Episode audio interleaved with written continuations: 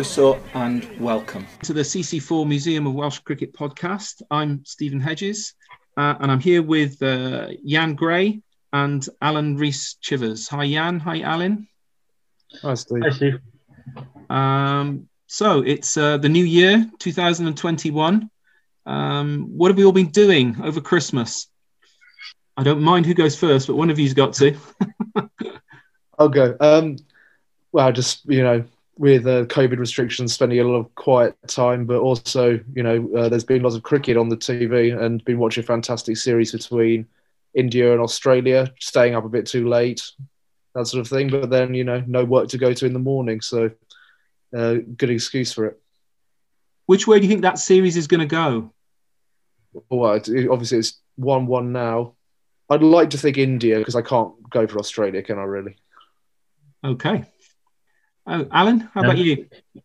For me, it's been more of a, a football winter. Obviously, being a, a, big Swans fan, I've been following their uh, their season so far. It's, uh, it's great as a Swans fan to see them doing so well as well.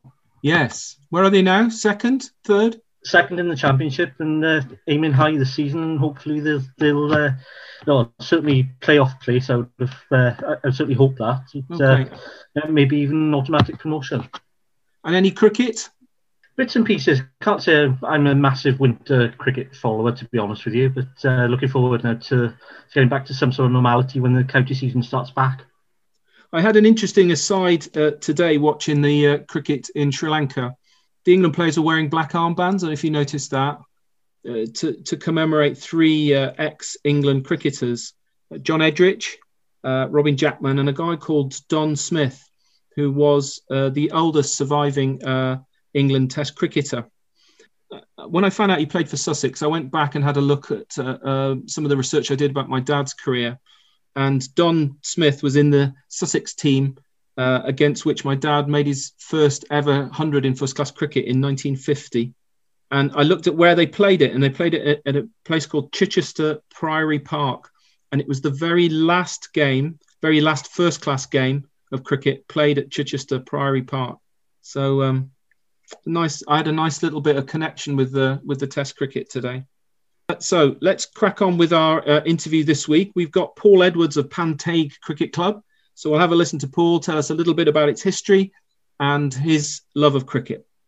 Welcome, Paul, to the uh, podcast. Do you want to tell us a little bit about Panteg, the place, first, before we talk about the cricket club?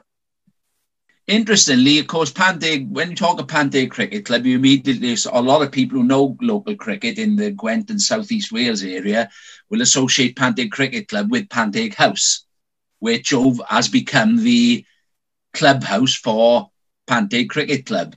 Now, Panteg Cricket Club was formed in 1876. The house itself was built and was originally known as Belvedere. And it was built for the owner of the steelworks because there was uh, for many, many years, as you're probably aware, very large steelworks in Panteg. Uh, the owner of the steelworks lived there, but then in 1920, uh, a decision was made to donate the house or create the house into an employees club for the people working in the steelworks at Panteg. And it's remained that more or less since that day.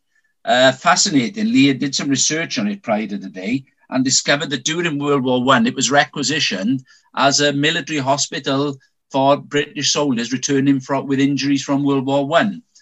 Um, and was very well looked after. This, during World War II, however, Panteg House was once again acquisition by the uh, military, and it was was very well looked after. And at the end of the war, it was quite badly damaged with windows smashed, etc., etc. So that's a little bit about Panteg House. Panteg, of course, is uh, in the just outside Pontypool, the region. It's in the area that serves Gruffudd and Sebastopol.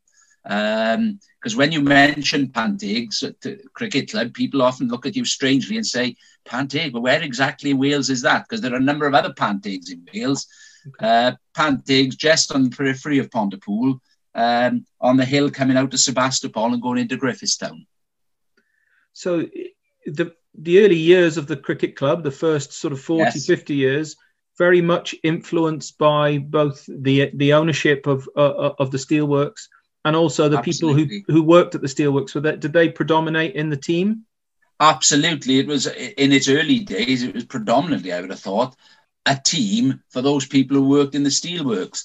And indeed, when I started playing at Panteg, and it's a long sort of convoluted story how that happened, which you you might be interested in later.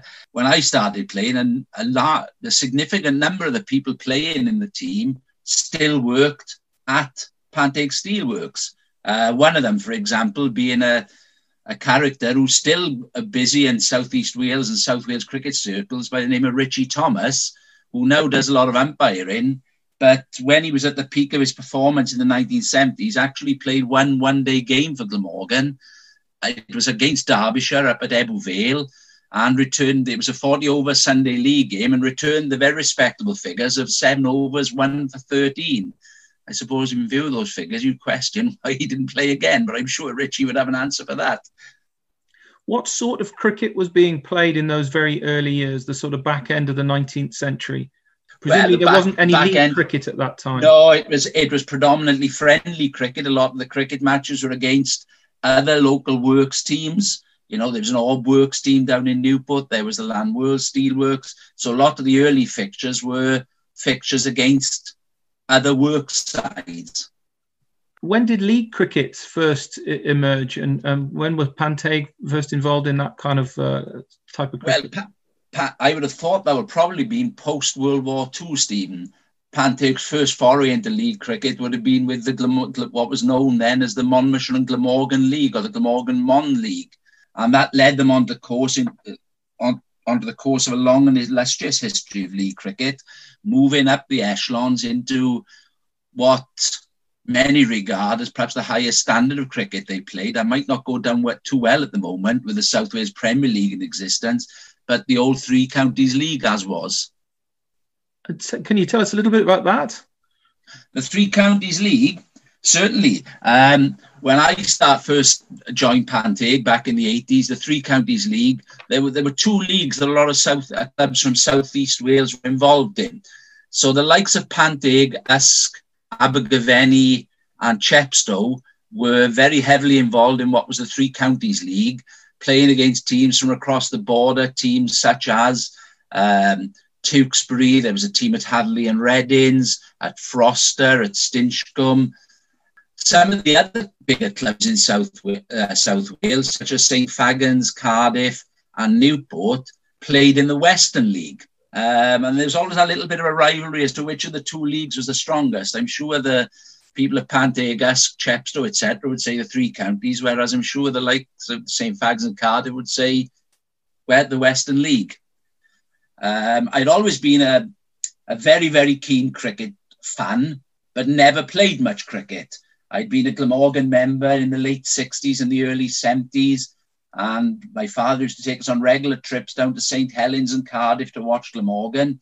So I'd always had this real fascination with cricket, but never played it. So when I started teaching history in Llantarnam Comprehensive School in Cwmbran, it turned out that the head of PE was none other than Stuart Harrison, who you know was uh, on the staff of Glamorgan during the 1970s. And both his sons went on to play for Glamorgan in due course. David, of course, is still down very much heavily involved in coaching down there.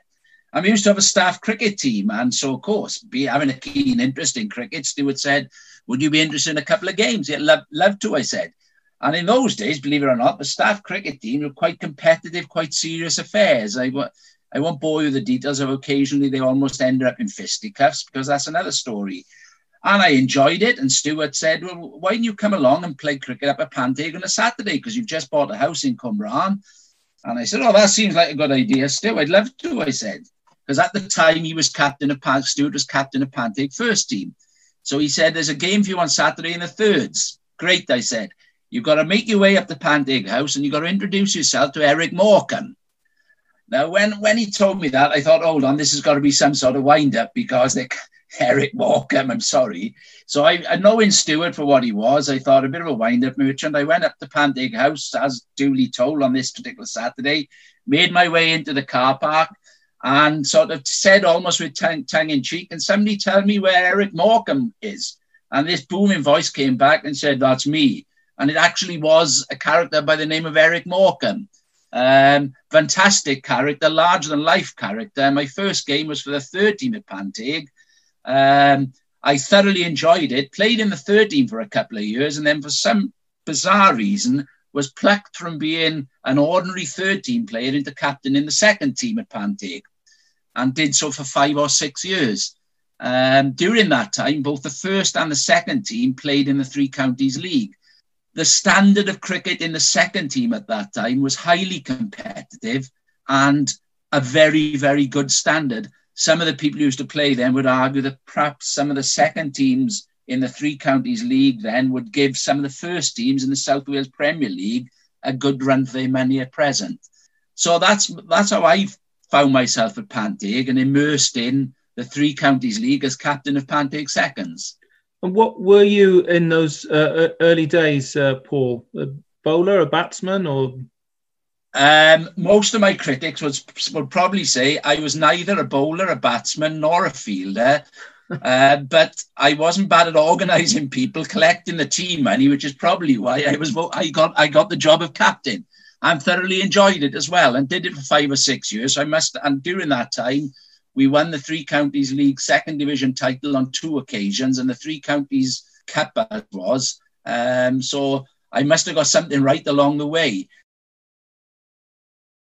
in my later years, we had the development of some incredibly good youngsters who I took great pride in watching them develop, the likes of David Harrison, we've already mentioned. And then more latterly, there was some a lad called Will Bragg who went on to a flourishing career for Glamorgan as well. Looking at um, first class cricket at the time, who were the people yes. or who were the players that that most influenced you and you, you most enjoyed watching? Well, but I, I always think back to the hal. Well, I wouldn't say they were halcyon days, but I look at the back at Glamorgan. I wasn't quite, although I would have been old enough at 11 years of age in 1969 when they won the uh, county championship for the second time. It was during the early part of the 70s and through the 70s that I really became a, I, I wouldn't say fanatical Glamorgan member, but a very committed Glamorgan member and look back fondly to the days of the Jones brothers, Alan and Eifion Jones. Um, and I still look back at Alan Jones's career for Glamorgan and think to myself, how on earth did somebody with that level of performance never actually play more than the one solitary game he played for England against the rest of the world? So in those early days of watching Glamorgan, it was the Jones brothers, Alan and Eifion. It was the likes of Malcolm Nash was another who sadly, as you know, passed away fairly recently. And there was nothing better than watching Malcolm Nash and he'd open the bowl in, left arm over the wicket, and you think there's not much pace there, but he was so clever in his use of the ball and the way he swung the ball both ways. Those are three of the people who sprung to mind us. And then when we, with the onset of our overseas players, you're looking at the likes of Roy Fredericks in the early 70s, and then more recently, somebody who I watched and used to think what a fantastic all-round player he is was Javed Miandad of Pakistan. Did you manage to get to Lords in 1977? I, I did indeed. I was very fortunate. Now, my brother and myself went up because he was a little bit younger than myself. My father took us down to Cardiff railway station. There was a special train going up on the morning of the match, and my abiding memory of of that journey up to up to London to Paddington Station is of a sea of blue and yellow hats because they specially produced these blue and yellow hat sun hats. And you walked in the underground to get from Paddington to St. John's Wood to watch the cricket, and it was just a mass of these bobbing heads up and down with these blue and yellow sun hats on. Uh, it was an absolutely tremendous atmosphere. Sadly, of course, Glamorgan lost the game, but my abiding memory of that game, I'm sure like many others, is well, there are two really. The first one was the massive six that Mike Llewellyn hit into the pavilion, which many reckon is one of the biggest they've seen at Lords to, to this day. And the second one is of the Glamorgan Barmy Army, who wouldn't have been known such in those days. singing as Glamorgan, as Middlesex came into bat and seeing Mike Brearley being out first ball, caught behind off the bowling of Malcolm Nash. And who knows what might have happened in that final had, if my, if my memory serves me rightly, Clive Radley then came in, went on to become man of the match and was dropped very, very early on off Malcolm Nash again uh, by Collis King in the slip in that second slip. Yeah. And I'm sure if that catch had been taken, the course of that day could have been very different for everybody. But it was an absolutely fantastic day, and it's one of those days I sort of look back with and think I'm so privileged to be there. Let's come back to Panteg. Yes. Um, do you want to tell us uh, a little bit from the research that you've done or your your knowledge of, of the the highlights of, of, of Panteg's sort of cricketing journey? my highlights probably all revolve around the, the era when I was I was actually playing there. Um, and there were some really good times in the mid to late 80s going through into the 1990s. I mentioned earlier how the second team became uh, three counties league champions, but at the same time, the first 11 were also flourishing. Uh, and they became three counties first division winners. We were very fortunate to have a clutch of extremely good cricketers at the club at the time. And I suppose success, nothing breeds success like success. And the first team were doing well, and that rubbed off on the second team and down the third team. And it was just a club that was flourishing in so many ways at that time. We were also fortunate that we were we had a, a, a chap who came down from North Wales to play with us who came in the one came to the club the one day and he said, Look, I'm working with somebody in Bristol who'd be keen on playing for Panteg. And it turned out it was none other than the ex Kent bowler Kevin Jarvis. And the influence that Kevin had was massive. He was such a gentleman on the field and off the field. He was fantastic with the youngsters. And that period around the late 80s, the early 90s really were halcyon days at Panteg Cricket Club. Sadly, the last few years have been a bit of a struggle in terms of, I suppose they have been for a lot of cricket clubs in terms of getting numbers out on the field. But there are hopes now that things have turned the corner because They've got a new captain in place for next year, none other than John Glover, also an ex Glamorgan player. And hopefully things will go from strength to strength in the next few years. Have the, the ebbs and flows of the cricket club followed the ebbs and flows of, of, of the place with the, the decline in, in the steel industry and, the, and, and so on? I'm absolutely certain that that's the that, that's absolutely the case. The steelworks is now closed. There's a new, brand new housing estate where the steelworks used to be with increasing unemployment in the Pontypool area, the number of cricket, junior cricket clubs. I was only talking to a colleague of mine the other day who was saying that when you look at, at how when Panteg was strong, there were a number of feeder clubs in the area where players used to move from them up to Panteg. There was a lovely cricket club at Cwmbran who provided Panteg with a number of their good players. Uh, but with the closure of the steelworks, there's no doubt in my mind that it's seen uh, a decline in the number of local players wanting to play cricket at a very competitive level. What about youngsters? What um, are they still being attracted to come along to the club? Yes, but like with a lot of like with a lot of sports, it's becoming increasingly d- difficult. Uh, I was fortunate when I was there in the 80s and 90s. I did a bit of work with the youngsters, and we had a thriving youth section. And I know they're making fantastic efforts at the club now to develop their younger teams even more than they have done in the last few years. And w- one real good initiative that they've got is that they're now in next season starting the women and girls section, which is uh, something that's been much called out for, not just at Panteg, but in that Gwent area. So we look forward to that next season.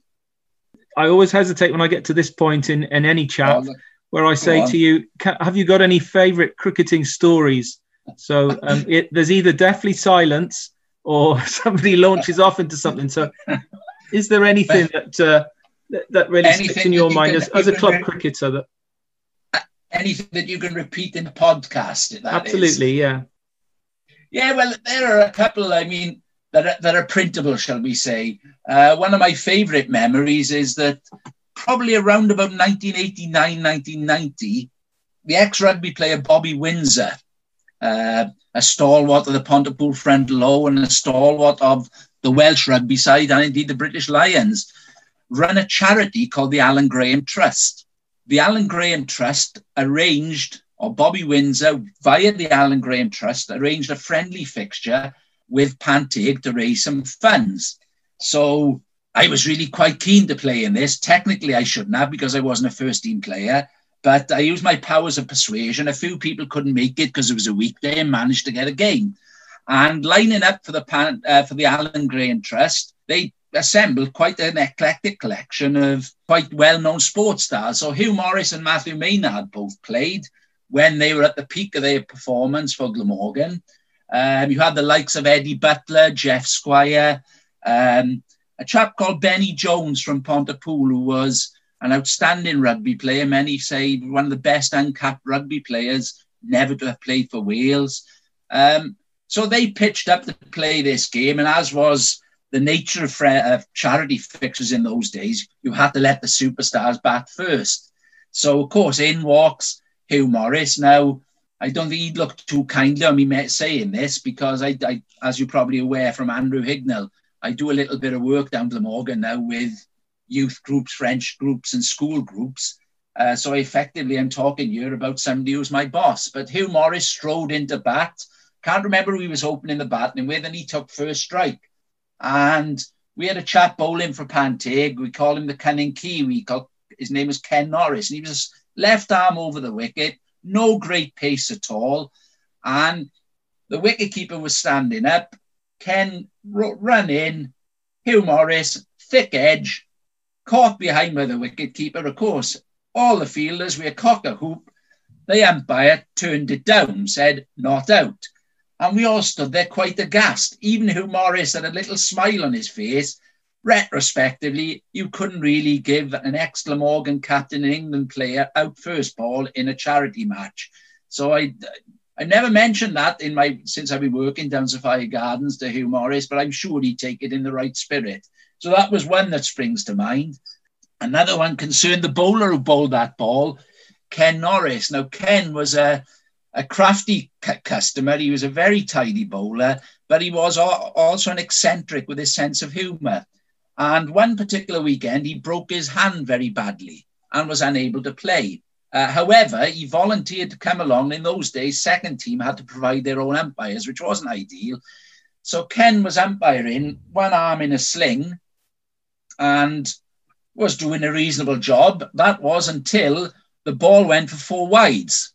Now, with one arm in a sling, of course, it was a bit of a struggle for Ken to signal the four wides he somehow tried to do it by using his leg to stick. He stuck his right leg in the air, his right arm in the air. Goodness knows what he was trying to do. It brought the entire ground to laughter, and poor old Ken was so embarrassed he almost had to walk off the field. Oh, another, another one you little ditty you might find interesting is I was fortunate in my teaching career that I happened to teach uh, two students who went on to play for Glamorgan, John Glover being one of them, and another being Huw Waters.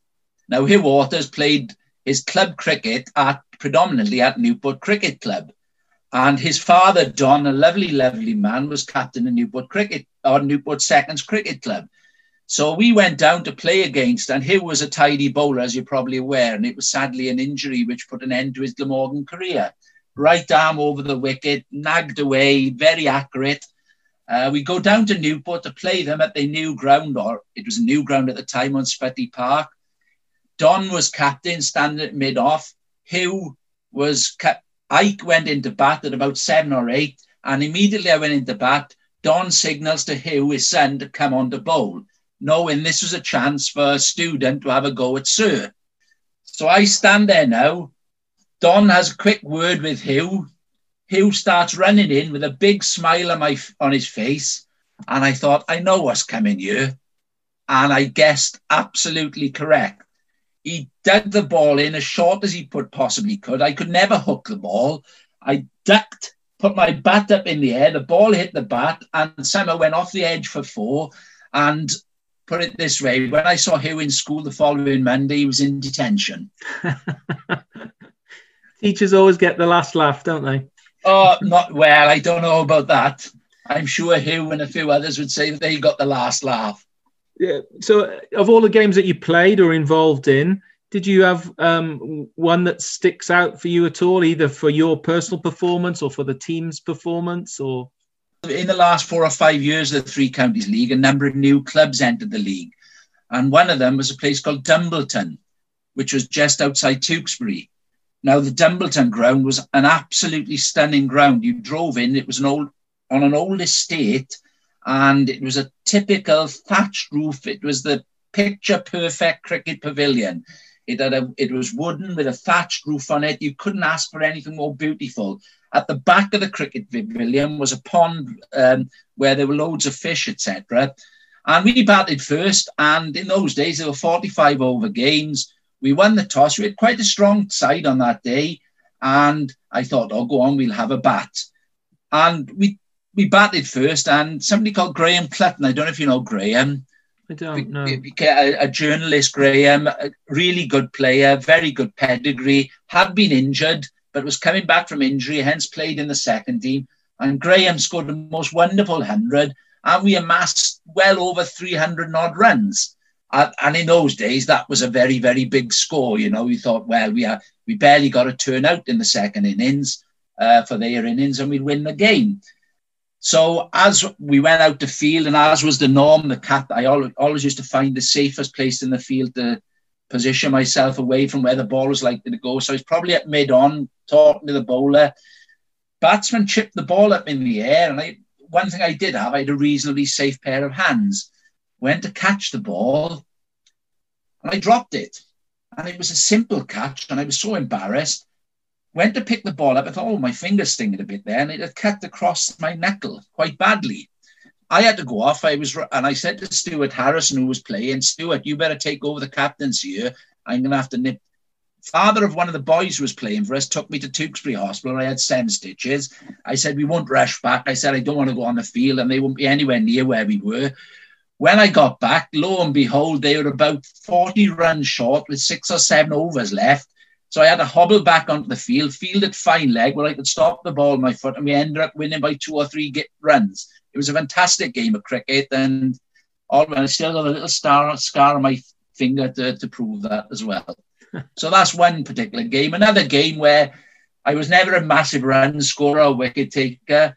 But one lovely thing about playing in the Three Counties League was the, the beauty of some of the grounds we were able to play on. I've mentioned Usk and Abergavenny, which, as you probably know yourself, stunning grounds.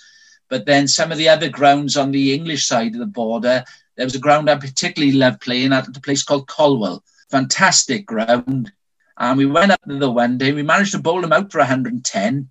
Uh, but it was a more strange game because for the first 25 overs, at 25 overs, we had drinks in their innings and they were 90 odd for two, and the wicket was playing perfectly. And all of a sudden, the wicket just broke up. We bowled, bowled them at 116. And I thought this is going to be a challenge to get these. We went in and we were 30 odd for four. I went in at number six, and it was a real battle. I think I got hit about six or seven times in different parts of the body. Managed to get a 30 odd not out. We won the game. That's the one game, and everybody, anybody says, when you look back on your cricket and career, what was that was one of the highlights. Thank you for all those uh, recollections, Paul.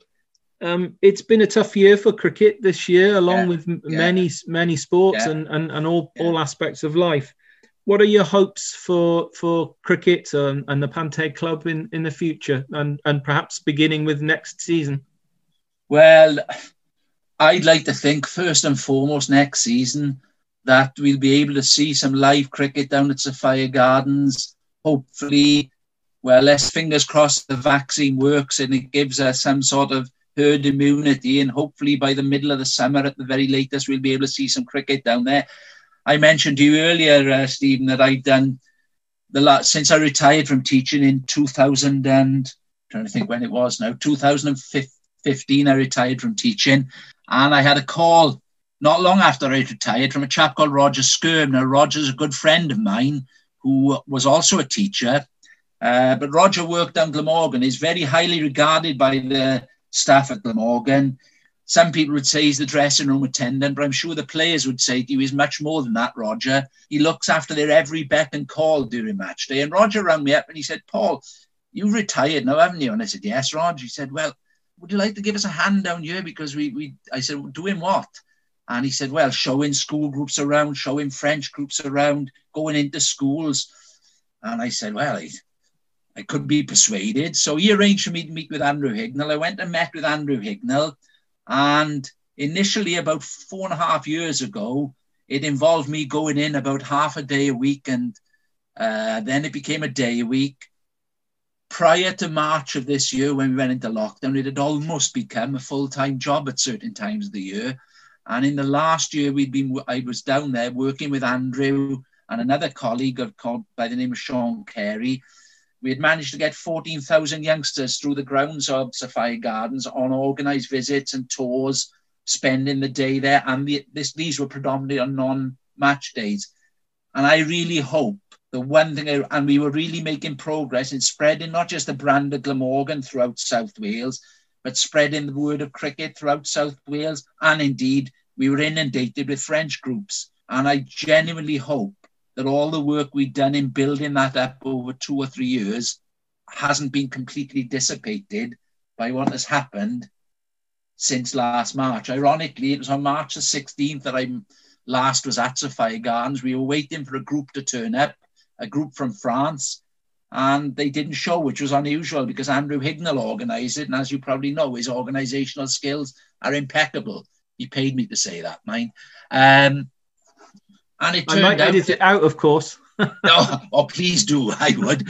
And they didn't turn up, and that was unusual. Anyway, we then went in to discover an email had been sent to say that the French government had stopped all school trips. And little did we think on March the 16th that we wouldn't be back down there with the school group. Well, who knows when it'll be. I mean, in terms of Panteg, this season just gone was a very, very strange one. They did manage to get some cricket in, like all local clubs but it was an almost surreal experience. You know, it was a bit of cricket tagged on to the end of the season. I know the hope is that next season we'll be able to start in when it should be starting in April and will be a full and proper season. Because the real worry I know of people at grassroots cricket level is that this break in sport is going to be another barrier to encouraging youngsters to play in cricket in this particular case. So I genuinely hope that we can have a co. I don't think we'll ever we're going to have a COVID-free cricket summer for a number of years. But let's hope it can be a less COVID-affected cricket summer than the last one has been. Uh, I think anybody listening to you, Paul, see how yeah. much you love the game of cricket yeah. and have loved your yeah. involvement in it in all sorts of different ways. Um, how would you like to sort of sum up the importance of the game for you? A really, really difficult question. How would it sum it up to me? I have made lifelong friends through cricket. I have lifelong memories through cricket. Some of my best experiences outside family life and things such as that have come in relation to cricket. Uh, we talked earlier about the 1977 final. Uh, I was fortunate enough to have also been at Taunton on the day that Glamorgan won the championship in 1997. And when I look back, some of the memories I've got for cricket are memories that will be with me forever and a day. And it's difficult to sum up in a few words how much cricket actually means, but I've made some of the best friends, made some of the best memories, had some of my most enjoyable times, and continue to do so via cricket. And the importance of cricket for communities like Panteg? For, com- for a community like Panteg, pa- Panteg House is all encompassing. Um, They've also got where Panteg play cricket. Next to where Panteg play cricket is the Panteg uh, football ground. For a number of years, Panteg rugby used to be on the same sports field, but has now moved elsewhere. Without Panteg Cricket Club, it would remove a huge, it would leave a massive hole in the community because although perhaps not many people associate themselves themselves with Panteg Cricket Club, there's such a community around Panteg House you visit Panteg House of a weekend when there's been cricket there and the cricket overlaps with the football. And it really is a busy, buzzing place where the local community gets together. Uh, and I know there are real drives at Panteg now to make it an even more community oriented club than perhaps it has been in. Uh, Thanks very years. much to Paul for that. Uh, next episode, is going to be something that's uh, been provided by Alan. Do you want to tell us a little bit about it, Alan? Yeah, I'll be speaking to sports journalist and broadcaster Alun Wyn Bevan, the former rugby referee as well, who's a, a keen Glamorgan follower. And uh, basically, when we've been in Glamorgan cricket dinners together, he's always entertained us with stories of past players that he can remember from his childhood. And he often comes up with a, a little well, I, I, suppose it's a sort of an after dinner game, I guess. If you had to invite three cricketers to dinner, which ones would they be? Okay, great. Sounds like an, a, a, really interesting listen. Um, given that it's our first episode of 2021, perhaps we can uh, just think of or look forward, even uh, even quite kind of uh, quizzically into the future and the kind of things that we might like to cover on the podcast. Um, Jan, have you got anything uh, that you're thinking of at the moment that we might do this year? I thought a good idea might be assuming that at some time in this summer there are you know, crowds at cricket games, we might be able to do a sort of audio tour of a day at the cricket at Glamorgan, and we could talk to the hopefully the players, maybe the match officials, the crowd, and then also the people behind the scenes that make everything run smoothly. Okay, that sounds great. Um, I've already uh, had some contact with a chap by the name of Richard Thomas, who's written a brand new cricket book, which comes out in May. We'll hopefully be listening to him talk about that book in future months. Um, and I've also made contact with uh, Jeff Watkin, the brother of Steve, ex Glamorgan and England bowler. Um, and we'll be talking to the two of them, hopefully, when we go visit uh, Maesteg Cricket Club in the very near future. And yes, it, this season is the 100th anniversary of first class cricket in Wales. So we'll try and make that Glamorgan connection somehow uh, and bring you some podcasts looking at that history and talking to some of the people that have been part of it. Um, Alan, any further ideas from you about future pods? Ones I've got in the pipeline at the minute is a, a trip to Llandilo Cricket Club. I know they've got a very historical connection to cricket in Wales in terms of the first recorded cricket match. So I'm, I'm going to be finding out more about that. And they also have an auctioneer involved in the club. So I'm going to be hopefully finding out a little bit more about what it means to be involved in the world of cricket memorabilia and hopefully find a, a few little gems in there as well. Terrific. Okay, well, um, don't forget anybody out there that's listening to us that has some ideas about what they'd like to hear or wants us to talk to them, please get in touch with us. You can do that uh, on Facebook at the CC4 Museum of Welsh Cricket, on Twitter at Welsh Cricket Pod, or you can email us at mwcpod1921 at gmail.com. Well, that's it for this episode. Do join us again in a fortnight for the two Aluns. Alan Wynn-Bevan speaking to our very own Alun Rhys Chivers in what will be a Welsh language episode. All the best, Hwyl fawr, and goodbye from us. Join us next time and we'll have some more stories about the great game of cricket in the great country of Wales.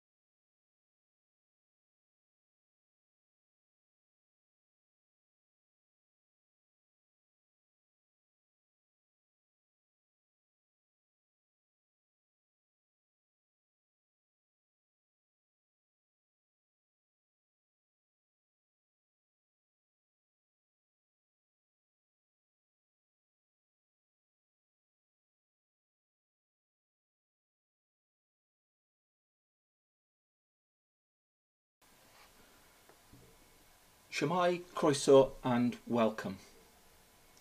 Well, that's it for this episode. Do join us again in a fortnight for the two Aluns, Alan Wynne-Bevan speaking to our very own Alun Rhys Chivers in what will be a Welsh language episode. All the best, fawr, and goodbye from us. Join us next time when we'll have some more stories about the great game of cricket in the great country of Wales.